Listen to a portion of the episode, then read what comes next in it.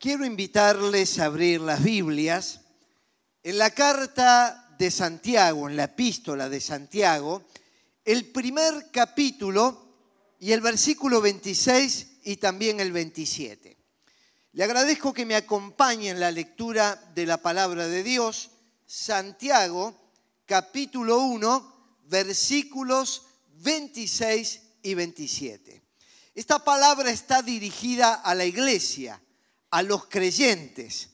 Y dice así, si alguno se cree religioso entre vosotros y no refrena su lengua, o sea, es chismoso, murmurador, habla de los demás, es crítico, si alguno se cree religioso, pero no tiene la capacidad de refrenar su lengua, sino que engaña su corazón, la religión del tal es vana.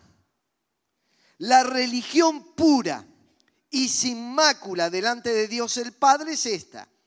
Visitar a los huérfanos y a las viudas en sus tribulaciones y guardarse sin mancha del mundo. El opio es una sustancia que se obtiene de la amapola.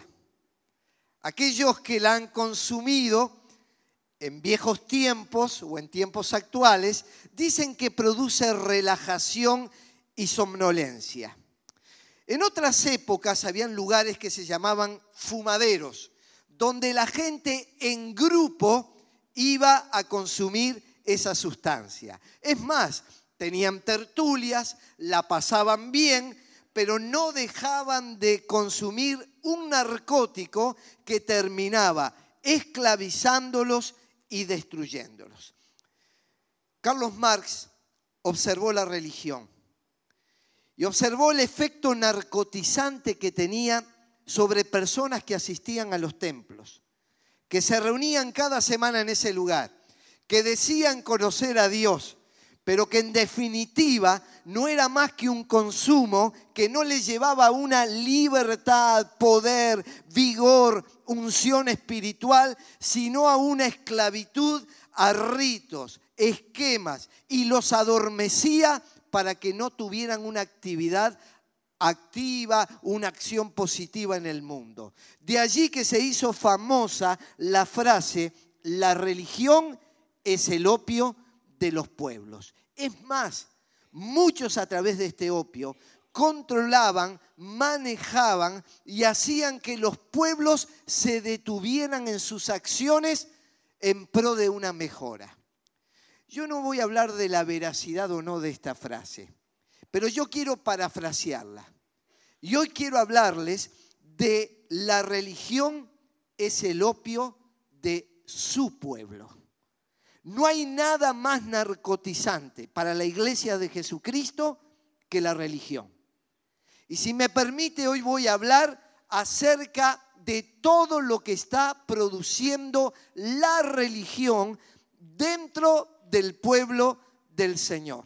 Porque en definitiva, nosotros no fuimos transformados por Cristo para colocarnos en un envase religioso sino que fuimos transformados por Cristo y tenemos una nueva vida para ser agentes de transformación en un mundo que llora, en un mundo que sufre, en un mundo que necesita a Cristo. Y por eso vamos a estar hablando del efecto narcotizante del opio espiritual o religioso en la vida de la iglesia. Este mensaje está dirigido a quienes concurren cada semana a los templos.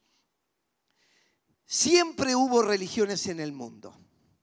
Cuando nosotros vamos a las páginas bíblicas, nos encontramos con expresiones de cultos, de imágenes, y por eso Dios tuvo que decir, no te harás imagen de ninguna cosa que hay en los cielos o en la tierra, porque la gente tomaba yeso, hacía una imagen, se postraba y lo adoraba. Y Dios, a Dios se le adora en espíritu y en verdad.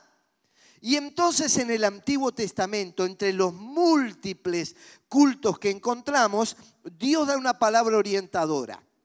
nadie entre los tuyos deberá sacrificar a su hijo o hija en el fuego. ¿Por qué Dios le dice eso a su pueblo? Porque había cultos donde se llevaba a los niños para ser sacrificados. Ni practicar adivinación, brujería o hechicería, ni hacer conjuros, ni servir de medio un espiritista o consultar a los muertos. Las naciones cuyo territorio vas a poseer consultan hechiceros y adivinos, pero a ti el Señor tu Dios no te ha permitido hacer nada de eso. Aquí está hablando de prácticas idolátricas fuera del pueblo de Dios. Pero algunos que se decían ser del pueblo del Señor, influenciados por esas prácticas, continuaban dentro del pueblo del Señor siguiendo esta clase de cultos o tomando elementos de estos cultos para el desarrollo de su fe. Pero así aparece una enorme cantidad de prácticas, dioses, adivinaciones en el Antiguo Testamento. Cuando nosotros vamos al Nuevo Testamento, nos encontramos con la siguiente expresión de Pablo. Pablo se puso en medio del areópago y tomó la palabra. Tuve el privilegio de estar parado en el areópago donde Pablo habló. Grecia fue la cuna de la cultura occidental. Pero en la antigua Grecia, mire lo que pasaba. Pablo tomó la palabra y dice, ciudadanos atenienses, observo que ustedes son sumamente religiosos en todo lo que hacen. Al pasar y fijarme en sus lugares sagrados, encontré incluso un altar con esta inscripción, a un Dios desconocido. Pues bien, eso que ustedes adoran como algo desconocido es lo que yo les anuncio. El Dios que hizo el mundo y todo lo que hay en él. Está diciendo, hay un sentir en el corazón humano, una búsqueda de la divinidad. Por las dudas crearon muchos dioses y hasta por las dudas hicieron un altar al Dios no conocido. Entonces Pablo, observando las características de su tiempo, dice, bueno, yo les vengo a hablar del Dios no conocido. El que ustedes no conocen es el que hizo el cielo y la tierra y empieza a describir todo lo que es Dios y termina diciendo, y Dios quiere que todo hombre y toda mujer se arrepientan vengan a mis pies y sean salvos. Y cuando lo escucharon, dice que algunos se burlaban, otros le dijeron, ya te oiremos otra vez, pero algunos creyeron. Lo que nos está mostrando es que el anuncio de la palabra de Dios siempre fue en medio de expresiones religiosas, de idolatrías, de contextos que no tenían nada que ver con lo que se enseñaba en la palabra. Ahora, mi énfasis en este mensaje no estará tampoco colocado en los cultos paganos, sino en la religiosidad narcotizante y esclavizante que aparece en medio de la iglesia de Jesucristo. Y usted y yo tenemos que separar en esta hora. Tenemos que saber si somos, como decía Santiago, de la religión pura y sin mácula o si estamos teniendo mezclas con religiosidad que nos separa del poder del Señor. Se calcula que existen unas 4.200 religiones vivas en la tierra e innumerables que están extintas. Usted vaya a la India o usted vaya a otras, va a encontrar una enorme cantidad de divinidades. Se clasifican en monoteístas, las que creen que hay un solo Dios, politeístas, donde se adoran muchos dioses, panteístas, donde todo elemento es Dios, y sincretistas, una mezcla y, conjugación de varias religiones, haciendo un cóctel espiritual y sirviéndolo a la carta para la satisfacción de las personas. Esto es lo que está existiendo en el mundo. La palabra religión se traduce del latín religare. Esta es la acepción más corriente que se le da. ¿Qué quiere decir religar? Es el intento de ligar todo lo humano a lo divino. El ser humano, como tal, quiere tener contacto con lo eterno, con lo divino. También ligar lo temporal a lo eterno. Todos somos conscientes de que nuestra existencia es temporal. Y si hay un Dios, hay un concepto de eternidad. Entonces queremos ligar esto que tiene límites a esto que es eterno. Y en tercer lugar, el religare lo intrascendente en nuestra vida, que a veces nos creemos el centro del universo y no somos más que pasajeros y advenedizos y pronto nos vamos a ir. Esto intrascendente a lo que es trascendente. Con estos conceptos, es evidente que la religión es una construcción humana. Es el intento y el esfuerzo de crear caminos para llegar a Dios. Y entonces a veces están los cultos paganos que han creado sus caminos, pero a veces los cristianos hemos tomado el camino bíblico y caminos paralelos que en lugar de acercarnos a Dios nos terminan desviando de la fe auténtica en Jesucristo. Por eso aparecen en el escenario líderes religiosos que terminan confundiendo. Y por eso la gente hasta el día de hoy muchas veces tiene resistencia hacia la religiosidad. ¿Por qué? Porque, por ejemplo, aún en filas cristianas, aparecieron gente justificando lo que llamaron guerras santas. ¿Hay alguna guerra que sea santa? ¿Y hay algún santo que haga guerra? Sin embargo, la religión dijo, hay que destruir, hay que matar, pero no lo dijo Cristo. Cristo dijo, mi reino no es de este mundo. Si mi reino fuera de este mundo, mis seguidores pelearían. Y no justifica bajo ningún concepto Jesús, el Hijo de Dios, una guerra santa. También alentando acciones terroristas, especialmente de los grupos fanáticos islámicos radicalizados que todos piensan que en cualquier momento hacen explotar un avión, un templo, un lugar turístico y genera miedo en las personas. La religión induce a suicidios colectivos.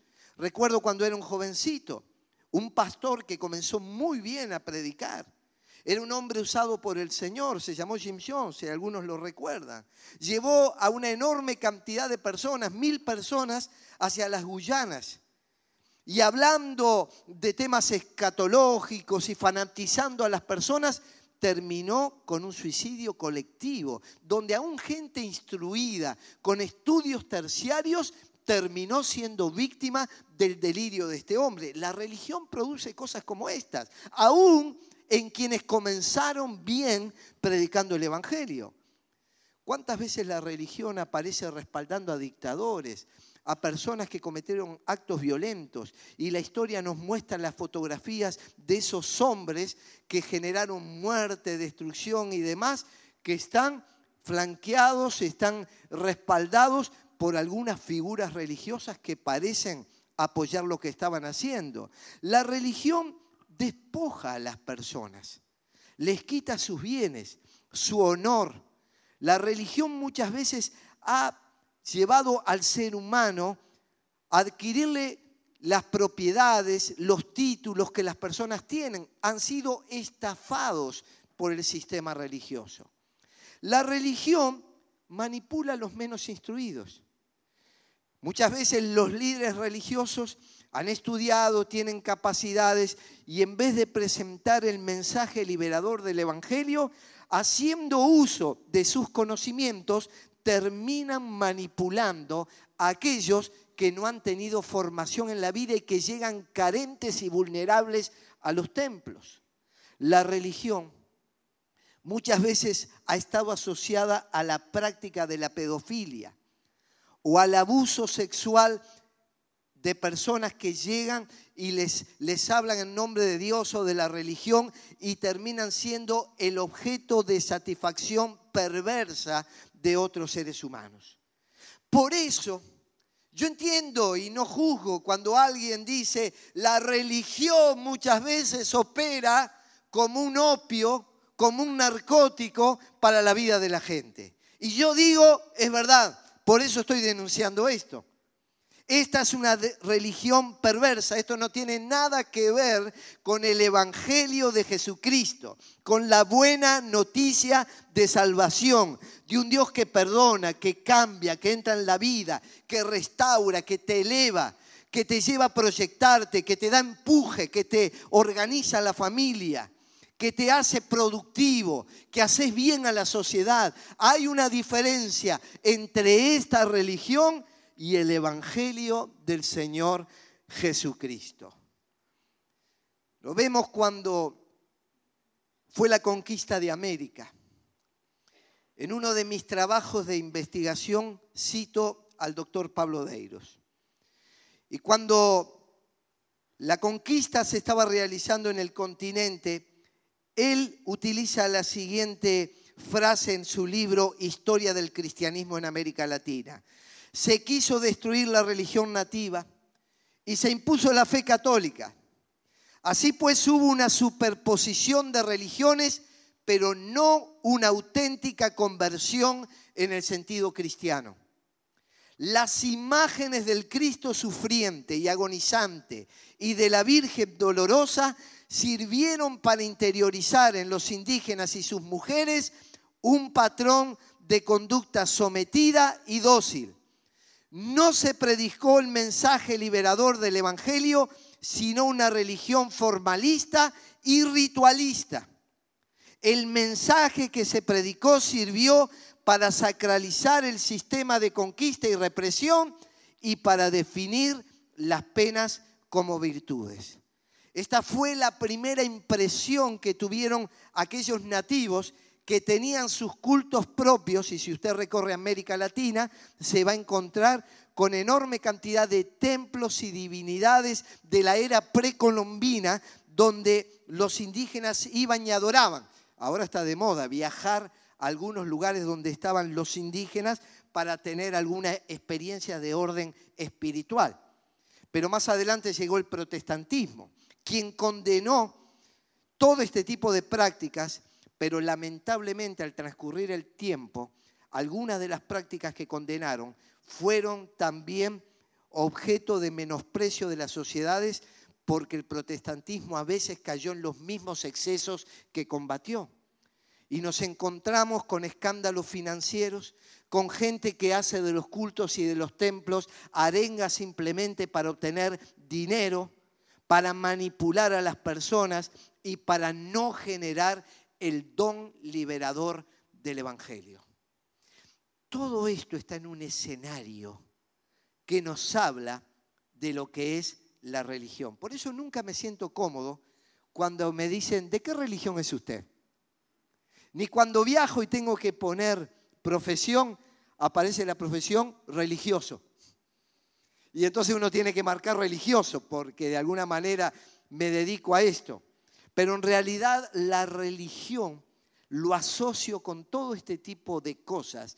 Yo debiera poner, soy un discípulo de Cristo al servicio del Dios viviente. Y de eso se trata que tenemos que vivir todos nosotros. Jesús dijo así, vayan y hagan discípulos de todas las naciones. Prediquen el Evangelio. Y en todos los lugares de la tierra la gente comience a seguir, a seguirme a mí, dice Jesús, y seguir mis enseñanzas. Pero algunos interpretaron mal y pusieron, vayan y hagan religiosos en todas las naciones. Y Dios no tiene en su plan hacer religiosos. Dios tiene en su plan hacer discípulos. Y yo le pregunto a usted, ¿usted se siente religioso, religiosa? ¿O usted se siente un discípulo auténtico, seguidor de Jesucristo? Y ahora vamos a empezar a desarrollar esta idea para no caer en la trampa que la religión produce entre los creyentes. Y lamentablemente, en los templos evangélicos, en las iglesias, aparece el síndrome religioso muy incorporado a la vida de las personas. ¿Qué es un síndrome? Es un conjunto de síntomas que se presentan juntos y que son característicos de una enfermedad o de un cuadro patológico. Una vez un médico, yo le llevé un chequeo y yo notaba un valor por ahí un poquito alterado. Me dice, no te preocupes, ese valor solo como tal no es un indicador de nada. Si fuera un conjunto de síntomas que están alterados, entonces estamos, tenemos que estar atentos a una posible enfermedad. Ese, síntoma o, o ese valor se puede corregir fácilmente. Bueno, cuando nosotros hablamos de materia espiritual, hay un síndrome, un conjunto de prácticas que muestran el espíritu religioso. Alguno aislado puede ser que todos lo tengamos, pero cuando están juntos, en lugar de llevarnos a salud espiritual, nos llevan a enfermedad espiritual. Yo quiero comenzarles a hablar de dos grandes líneas de pensamiento en cuanto a esto. Uno es la patología farisaica y el otro la patología del siglo XXI. ¿Cómo se expresa la patología farisaica? Los fariseos son mencionados 83 veces en el Nuevo Testamento siempre en oposición a Cristo. Eran personas que gozaban de un gran prestigio. Hace unos años yo traje un estudio sobre fariseos, saduceos, herodianos y celotes, los grandes grupos que estaban en época de Jesús. Y yo dije, claro, si yo hubiera vivido en esa época, al igual que el apóstol Pablo, hubiera sido fariseo. Y alguno puede decirme, pero sos fariseo todavía. Pero ¿sabe una cosa? ¿Por qué? Porque los fariseos gozaban de un prestigio dentro del esquema religioso. Mire lo que dice Jesús. Tengan cuidado.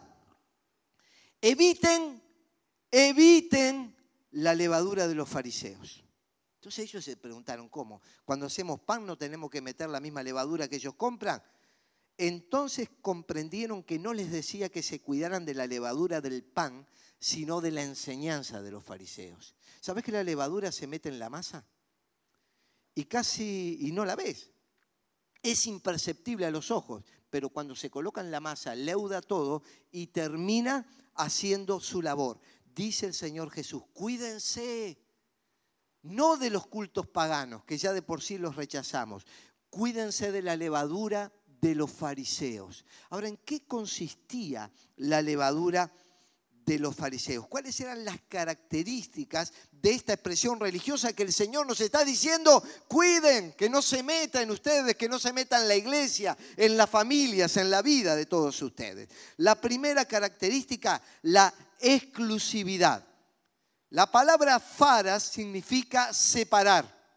Y ellos se sentían exclusivos era un grupo VIP dentro del sistema. No querían que ingrese gente porque si ingresaban iba a quitarles toda esa perfección que ellos decían tener. Cuando en el fondo el Señor Jesucristo denunciaba que estaban llenos de hipocresía, rapacidad, en sus familias también pasaban cosas lamentables, pero ellos mantenían ese grupo con una gran exclusividad. En estos días un pastor me contó que empezó a trabajar en una congregación cuyos adolescentes tenían de 60 años para arriba. Y era lógico, porque cuando él quiso empezar a traer personas a los pies de Jesucristo y al templo, le dijeron algo muy claro, mire, nosotros queremos ser pocos pero buenos. Y entonces no permitieron el ingreso de nuevas personas porque ellos tenían un sentido de exclusividad, de perfección, de separatistas, que no es lo mismo de santos separados del mundo. Y este sentido separatista les daba un prestigio personal, una arrogancia. Y Jesús dice así, recorren tierra y mar para ganar un adepto. O sea, parece que tienen un espíritu misionero van hasta los confines de la tierra, hasta el último lugar. Pero cuando están dentro de la congregación, no tienen la misma pasión porque llegue la gente, ministrar a la gente y ayudarlos. Y cuando lo han logrado, dice un adepto, hacen de él una persona dos veces más merecedora del infierno que ustedes mismos. En otras palabras, ellos, al igual que la congregación que les mencioné, eran perfectos religiosos, pero espantosos discípulos de Jesús. Porque en realidad el gran mensaje del Señor fue el que leímos hoy. Hagan discípulos, busquen a la gente y al discípulo, al discípulo se le hace, se le trae de una forma vana de vivir para que empiece a vivir según los criterios de la palabra de Dios. La otra característica de la patología farisaica, la falsedad. No eran auténticos y no eran siquiera auténticos con ellos mismos. Mire lo que dice Jesús. Ustedes deben obedecerlos y hacer todo lo que les digan. ¿Sabe lo que está diciendo Jesús? Estos tienen ortodoxia doctrinal. Saben la Biblia de memoria. Pueden recitar textos estudian teología, van a seminarios, hacen todo lo que tiene que ver con el conocimiento, con lo cognitivo. Pero mire cómo sigue. Pero no hagan lo que hacen ellos, porque no practican lo que predican. Había una total dicotomía entre lo que sabían que se tenía que hacer y la praxis cotidiana. Por eso Jesús es más duro y les dice, por fuera dan la impresión de ser justos, pero por dentro están llenos de hipocresía y de maldad. Hay de ustedes, maestros de la ley y fariseos, hipócritas. Y acá yo soy uno de los maestros de la palabra. Y el Señor nos está diciendo a todos nosotros, cuidado, sean correctos en su ortodoxia, en su doctrina, en lo que enseñan, pero acompáñenlo de una vida que sea coherente con el mensaje que ustedes están predicando. No son perfectos, pero vivan a la luz de la palabra del Señor. Y aquí usa una palabra, Jesús, que en su época no era mal vista, la palabra hipócrita. En ese tiempo un hipócrita en el mundo griego era un artista. El artista representaba un papel en el cual tomaba un pequeño palito, se ponía una máscara y representaba con esa máscara un papel. No era él. Ocultaba su verdadera identidad. Ocultaba quién era en el fondo de su alma. ¿Y cómo lo hacía? Colocándose máscaras. Entonces Jesús dice, ustedes fariseos tienen la característica de ser hipócritas. Vienen al templo, hablan como si fueran realmente cristianos comprometidos, pero no son más que máscaras porque después la vida de ustedes por dentro están llenos de maldad, pensamientos malos, actitudes malas, eh, hablan mal contra otros, critican, eh, no son personas felices, son amargados. Realmente lo que muestran por fuera es una representación de una espiritualidad que visto a los ojos de Dios no califica. En otras palabras, no son sinceros. Ustedes usan cera para tapar los baches que hay en su alma. La otra característica de la patología farisaica religiosa es la notoriedad. El verdadero religioso lo que anhela y desea es a través del sistema alcanzar lugares privilegiados, prominentes, ser reconocido, ser valorado, ser llamado, ser aplaudido, que alguien se dé cuenta el valor que tiene y está escondiendo carencias de autoestima o enseñanzas que le metieron en su casa que la notoriedad es sinónimo de servicio. Mire lo que dice Jesús. Todo lo hacen para que la gente los vea. Usan filacterias grandes y adornan sus ropas con borlas vistosas. Se mueren, pero se mueren por el lugar de honor en los banquetes y los primeros asientos en las sinagogas. Y porque la gente los salude en las plazas y los llame rabí. O sea, la pasión que ellos tenían era muy grande, pero era pasión simplemente por escalar en el esquema religioso. Cuando uno tiene años sirviendo en las iglesias, se da cuenta que hay personas que tienen este espíritu. Les encanta ser nombrados presidentes, tesoreros, eh, cargos. Y por los cargos se mueren, por los lugares privilegiados se mueren. Y cuando no acceden a lo que ellos desean, porque vos pensás, bueno, vamos a darle algo para que se sienta satisfecho pero lo que estás haciendo es aliviar un síntoma y no sanar la enfermedad que tiene en el alma, porque en realidad tiene un gran problema en su corazón que lo quiere suplir y tapar con todas las expresiones de visibilidad. Y me encanta hablarlo porque evidentemente yo soy una persona con visibilidad. Pero hay que tener muy claro cuando eso es un fin en sí mismo o cuando es realmente un llamamiento que bendice y trae esperanza a la gente. Entonces cuando no lo alcanzan, mire lo que sucede. Empiezan a lanzar los del espíritu farisaico bombas, dardos contra aquellos que Dios usa. Pasaba Jesús, dice el Evangelio, por los sembrados en sábado.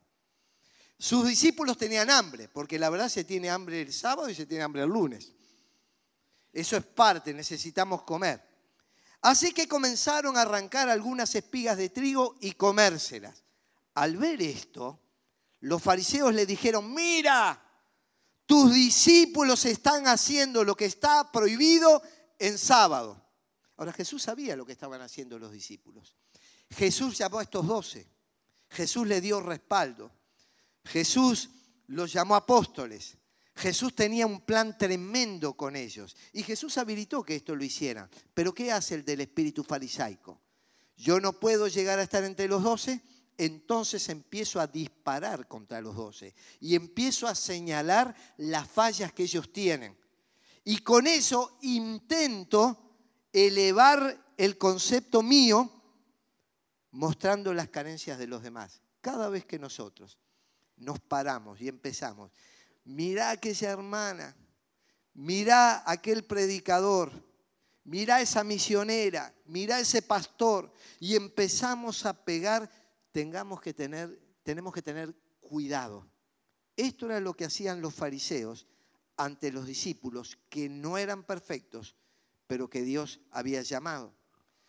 La otra cosa del espíritu y patología farisaica es el ritualismo. El ritualismo es como muletas que nos ponemos para andar en la fe. El martes en la reunión de oración alguien nos habló de hábitos saludables, de disciplinas saludables en la vida cristiana, lo cual es correcto. Determinadas disciplinas nos van a llevar a un mejor estado de salud espiritual, como en la vida física. Si usted hace ejercicio, come bien, se hace chequeos médicos, esas disciplinas le van a ayudar la vida espiritual tiene sus disciplinas también. Y se estudian los faros en los grupos caseros acerca de las disciplinas. Pero hay una diferencia entre la disciplina espiritual y los rituales. Los rituales se incorporan a nuestra vida y los usamos como que fueran muletas. Y miren, ahí vienen de nuevo los fariseos. Dicen, tus discípulos, otra vez empiezan a pegarle a Jesús y a sus discípulos. Están queriendo demostrar que están todos equivocados. Comen sin cumplir primero el rito de lavarse las manos. ¡Qué chanchos! Comían sin lavarse las manos. Y entonces, es cierto que es bueno lavarse las manos, pero se había transformado en un ritual de purificación que realmente no tenía efectos en la vida espiritual. El rito en primer lugar, no se analiza ni se cuestiona. Está incorporado a la vida. Se metió en nosotros y es un ritual. Entonces la gente, por ejemplo, tiene el rito de orar antes de comer, cuando debiera ser un acto de gratitud. A mí me encanta orar con los ojos abiertos. Yo sé que el ritualista dice, no, es con los ojos cerrados. Pero me encanta ver ese plato tan colorido y saber que tengo posibilidad de elegir los alimentos. Y darme cuenta que el humito que sube forma parte de esa comida que Dios me dio y oro con los ojos abiertos a veces. Señor, gracias por esta mesa que pones delante mío con tanta abundancia. Y Señor, yo te ruego que me des un corazón generoso para compartir con aquellos que no tienen este privilegio. No es lo mismo la disciplina de orar con gratitud que el rito como aquel que dice, vámonos rápido así comemos. El rito se transforma en un dogma. Los ritualistas transforman sus costumbres en doctrinas que todos los demás tienen que vivir. Yo me acuerdo un hermano que nos enseñaba, hay que orar y leer la Biblia en la mañana. Yo digo, bueno, es tu costumbre leerlo en la mañana. No, es así. Y tomaba algún texto de algún lado. El rito se termina transformando en un dogma. En realidad, lee la Biblia cuando puedas, cuando te quede mejor, pero lee la Biblia.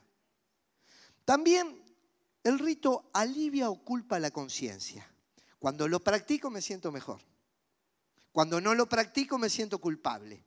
Pero en definitiva es un problema de mi ritualismo y no tiene nada que ver con lo que Dios quiere producir en mi vida. El rito te va a dar prestigio ante otros religiosos. Cuando vos practiques esos ritos, van a venir los religiosos y te van a palmear. Bárbaro, notable. Eso sí, no sos como los demás. Como oraba el fariseo en el templo, ¿no? Yo doy gracias a Dios que no soy como los otros. El rito te da prestigio ante los religiosos. Pero también te tengo que decir algo. El rito es rechazado por los que viven llenos del Espíritu Santo. Porque los que viven llenos del Espíritu Santo son guiados por Dios. Saben que la comunión con Dios no depende de rituales. Es fresca, es natural, es permanente. Es en el púlpito y es abajo. Es cuando manejas el auto y cuando estás cocinando. Es cuando estás negociando, cuando estás comprando, cuando estás vendiendo, cuando estás durmiendo. El rito no te llena del Espíritu Santo. Por eso aquellos que han conocido en profundidad la vida del Espíritu no se transforman en ritualistas como lo son los fariseos lo que no quiere decir que no tengamos disciplinas que nos van a permitir llevar una vida espiritual mejor. Los ritualistas o los farisaicos son tradicionalistas. Una vez yo me acuerdo, estaba en la puerta y viene un hermano y me dice, yo quiero aclararle que yo soy tradicionalista. Y yo lo saludé y le digo, yo quiero aclararle que yo, yo soy lapachián. No sé qué me quiso decir, pero yo me presenté porque el tradicionalista se había puesto una etiqueta, un apellido, y no sé qué me quiso decir con eso, y yo me presenté por la duda con mi apellido. Ahora, miren lo que decían los fariseos. ¿Por qué quebrantan otra vez pegándole a los discípulos de Jesús y pegándole en el fondo a Jesús, que era el líder espiritual? ¿Por qué quebrantan tus discípulos la qué? La tradición de los ancianos. Por causa de la tradición, dijo Jesús, anulan ustedes la palabra de Dios. O sea, ustedes siguen tradiciones de hombres, tradiciones que las transformaron en dogmas religiosos, pero que en realidad no generan vida espiritual, alegría, esperanza, salvación, ni traen a otros a los pies de Jesucristo. ¿Saben que una de las falacias más grandes que usan los religiosos, usted se va a dar cuenta. Estos quieren romper todo, quieren quemar todas las tradiciones. Y ese fue el argumento que usaron ante el primer mártir cristiano, que se llamó Esteban. Dice lo siguiente la Biblia, agitaron al pueblo, a los ancianos y a los maestros de la ley. Se apoderaron de Esteban y lo llevaron ante el consejo. Presentaron testigos falsos que declararon, este hombre no deja de hablar contra este lugar santo y contra la ley. Le hemos oído decir que este Jesús de Nazaret destruirá este lugar y cambiará lo que? Las tradiciones que nos dejó Moisés. Y con esa falacia empezaron a apedrear a Esteban. Y mientras estos lo acusaban de todo esto, dice la Biblia que se le abrieron los cielos y vio al Hijo de Dios sentado allí en el trono. Y él mismo usó las palabras de Jesús, Padre, perdónalos a estos. No saben lo que hacen. Y el primer mártir cristiano acusado de romper tradiciones estaba siendo recibido con una visión grandiosa de la presencia y maravilla de Dios en el corazón. La otra cosa que tenemos que abordar es la patología religiosa en el siglo XXI. El Señor dijo, cuídense de la levadura de los fariseos. ¿Y cuál era la levadura de los fariseos? Todo esto que acabamos de mencionar. Si usted viene a este lugar pensando que va a desarrollar su vida espiritual con esa patología, usted está enfermo y necesita sanidad y necesita al Dios vivo y verdadero. Ahora, ¿cómo se expresa en el siglo XXI esa levadura? Y le voy a poner algunos casos. Bien claro dice Pablo, hablando de tiempos proféticos, de lo que se venía, llegará el tiempo en que no van a tolerar la sana doctrina sino que llevados de sus propios deseos, se rodearán de maestros que les digan las novelerías que quieren oír. Dejarán de escuchar la verdad y se volverán a los mitos. Dice, cuidado. Cuidado que la iglesia no sea parte de la verdad del Evangelio, de la doctrina sana, del predicar la palabra. Porque van a venir personas que les van a decir cosas que a ustedes les gusta, que son las cosas que quieren oír las cosas que el ser humano le encantaría tener. Y entonces van a correr detrás de ello, van a ir detrás de novelerías, de doctrinas nuevas, diversas, espectaculares, y se van a terminar convirtiendo a mitos, pero no a Jesucristo. Y la otra cosa que nos dice también, el Espíritu dice claramente que en los últimos tiempos algunos abandonarán la fe para seguir a inspiraciones engañosas y doctrinas diabólicas. Tales enseñanzas provienen de embusteros hipócritas que tienen la conciencia encallecida, prohíben el matrimonio y no permiten comer ciertos alimentos que Dios ha creado. Entonces lo vemos en el desarrollo de todo el Nuevo Testamento. Esta semana yo leí el libro de los Hechos de los Apóstoles. Es tremendo el espíritu religioso si usted lee los Hechos de los Apóstoles que aparece. Aparece desde el espíritu religioso de Hechos capítulo 15 en el concilio donde no querían que se conviertan los gentiles e ingresen a la iglesia, hasta aparece un tal Demetrio que cuando Pablo empieza a expulsar los demonios, se le perdió el negocio porque él hacía estatuillas de la diosa Diana y se perdía la gran posibilidad de ganar dinero. El espíritu religioso aparece en todos los hechos de los apóstoles y no ha desaparecido de la tierra. Por eso, les quiero compartir algunas mentiras que escuché de los religiosos. No me las contaron, las escuché, viví, tengo toda la vida en medio de la iglesia. Hay personas que enfermaron, que tuvieron sus dificultades, se oró por ellas y murieron. Entonces viene el religioso y, culpa. No tenés un milagro porque te faltó fe. Hace poco falleció un conocido cantante cristiano. Había profecías que se lanzaban para todos lados. Hasta había gente que oraba declarando y diciendo, Dios, no aceptaremos de tu parte un no tendrás que sanarlo. Y cuando muere la persona, aparecen diciendo, es que no tenía fe. Ese es el mito religioso, el que te enseña cosas que no están en la palabra. También en el mito religioso, en las mentiras, heredaste una maldición de tus antepasados. ¿Cuánta gente vive creyendo que lo que le está pasando es por maldiciones heredadas de generaciones anteriores?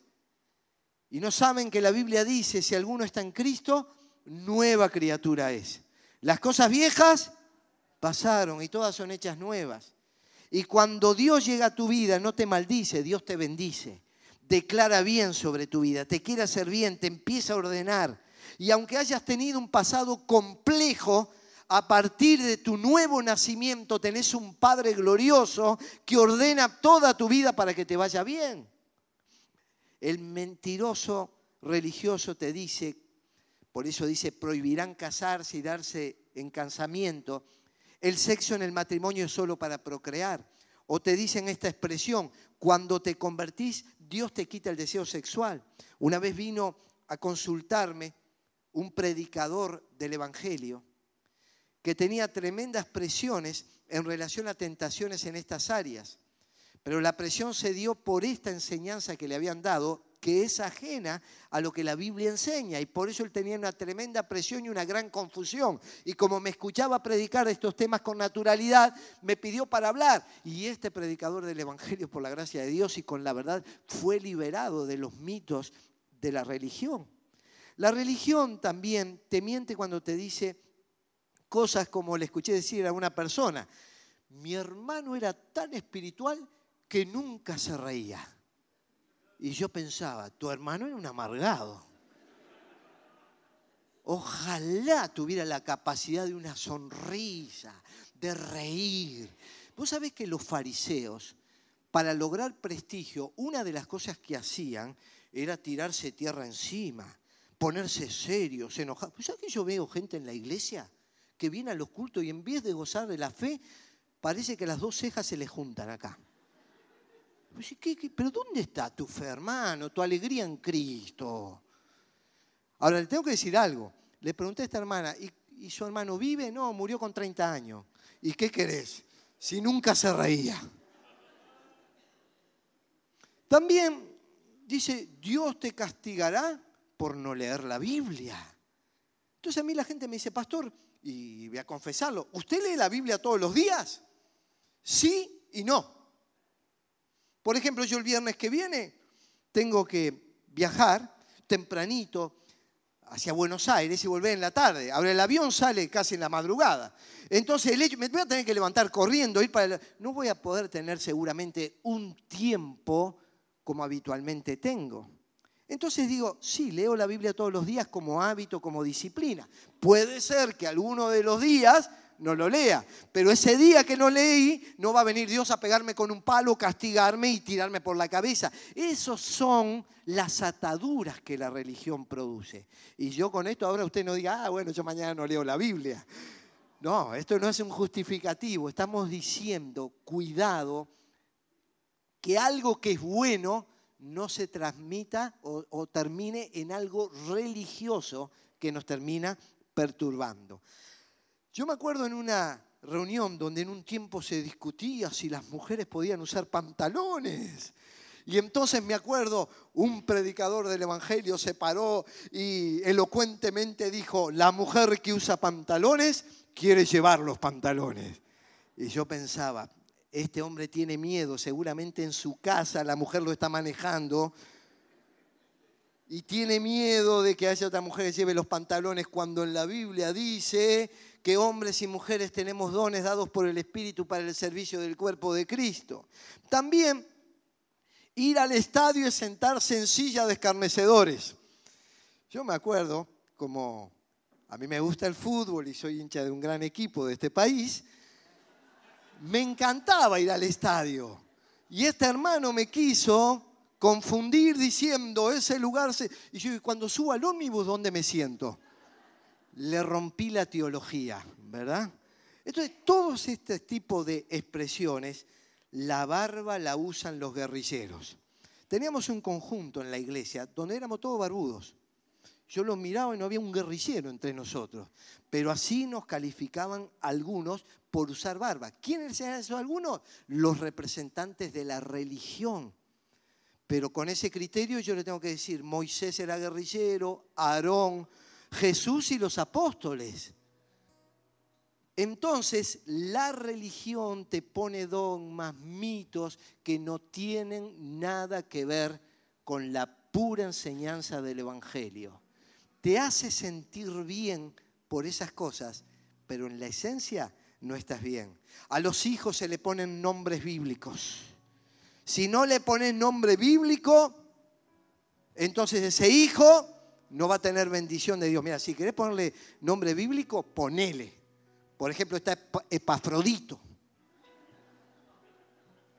Y nombres similares a esto. Entonces, hay nombres bíblicos. Ponéselo tranquilo. También la religión hizo que un pastor me confesara lo siguiente. Mi padre no me habló por años por tener un amigo de otra denominación.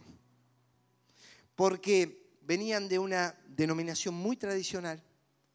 Y cuando este joven empezó a servir a Dios y a vincularse y a ser usado, empezó a conocer personas de otras denominaciones. Y literalmente el padre era tan perfecto que no toleró que su hijo tuviera un amigo de otra denominación. Religión. Religión. No tiene nada que ver con el Dios vivo y verdadero. Las señales de una religiosidad, te las voy a, decir. El pensamiento mágico.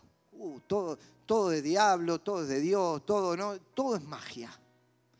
La otra cosa, el aislamiento social. No, no tengas amigos, no, tenga, no te junte con nadie, te van a contaminar. Ahora, ¿cómo evangelizar si no tenés amigos que están en el mundo? El abuso emocional. Cuando hay personas que te quieren tomar, especialmente se dan cuenta que estás en un estado de fragilidad, empiezan a abusar de tus emociones que están alteradas. El legalismo, ya lo describí en todas sus fases y, y como es. El fanatismo, irracional. Mira, yo quiero tener una fe viva, una fe activa, una fe alegre, una fe que celebre, pero no un fanatismo irracional. Dios nos dio cabeza también, nos dio pensamiento. Tenemos que evaluar las situaciones. La demagogia, cuando te prometen maravillas para llenar templos, pero es como hacen los políticos, deme el voto para que yo le ayude a realizar sus sueños. Entonces, cuando en el ámbito religioso aparece este tipo de demagogia, no te invita a enfrentar los problemas de la vida, te hace evadirlos y llevarte a una locura el consumismo espiritual, salir corriendo detrás de cada predicador que aparece, una novelería. Allá dicen que hay uno que hace esto. Por ejemplo, vos ves a alguien que está siendo usado por Dios y de golpe al año viene otro y te dice, este ya fue. Ahora es otro. Y salen corriendo detrás de cada uno que aparece. El autoflagelo, cuando las personas se castigan a sí mismos por los pecados cometidos. Yo te quiero decir algo, somos todos pecadores, vos sos pecador y yo también. Pero si nos autoflagelamos no vamos a solucionar el problema del pecado. Hay que ir a la cruz, pedir perdón y reconciliarse con Dios. El merecimiento, la doctrina de los méritos. Yo me merezco esto, no me merezco lo otro, ¿por qué Dios me permite esto? ¿Por qué Dios no me permite? Y no entendemos que en la vida vamos a tener aflicción. Y en la vida también vamos a tener sonrisas. Y cuando tenemos aflicción no es porque Dios nos está castigando, y cuando tenemos sonrisa no es porque está todo perfecto en nuestras vidas. Forma parte de la existencia humana y no es por mérito, sino por la gracia de Dios. Hoy cantábamos canciones maravillosas y preciosas sobre la gracia. El autoritarismo, cuando te quieren imponer a la fuerza determinadas formas. Y algunos padres han sido autoritarios, como me decía una chica, yo no puedo tolerar a este Dios que te impone cosas y que te grita. En realidad no puedo tolerar a mi papá y mi mamá que me están imponiendo cosas en nombre de Dios, autoritarios. También la seducción que se produce con algunos líderes, tienen carisma, tienen una atracción personal. Y de hecho Pablo habla, cuidado, arrastran tras sí a los discípulos. No los están llevando a la libertad de Cristo, a una relación con Él, a la salvación. Los están llevando para ganar adeptos para su propia persona la dependencia de líderes. Dios ha puesto autoridades y personas que nos bendicen, pero no para que dependamos de ellos como que todo pasa por sus vidas. ¿Cuántas personas piensan que un predicador, que un consejero o alguien le va a dar todas las palabras que necesitan para orientar su vida? A veces le pueden dar un buen consejo, pero no dependamos en el sentido absoluto de personas. La búsqueda de satisfacción egoísta las necesidades es parte del proyecto religioso.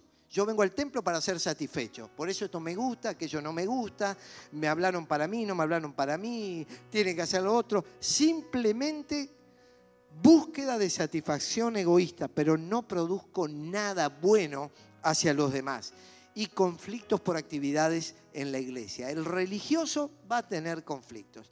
Usted le da funciones, tareas, pero las va a estropear. ¿Por qué? Porque él tiene una competencia para acceder en ese sentido a una carrera religiosa, pero no a una vida del Espíritu como Dios quiere. Concluyo con estas palabras. Si fuiste lastimado por la religión, es tiempo de volver a Dios. Quizás mientras yo estoy haciendo todo esto, vos decís, a mí me lastimaron tanto los esquemas religiosos. Si fuiste defraudado por un religioso, es tiempo de volver a Dios. O sea, cometió un fraude hacia tu vida, se quedó con algo tuyo, abusó de vos.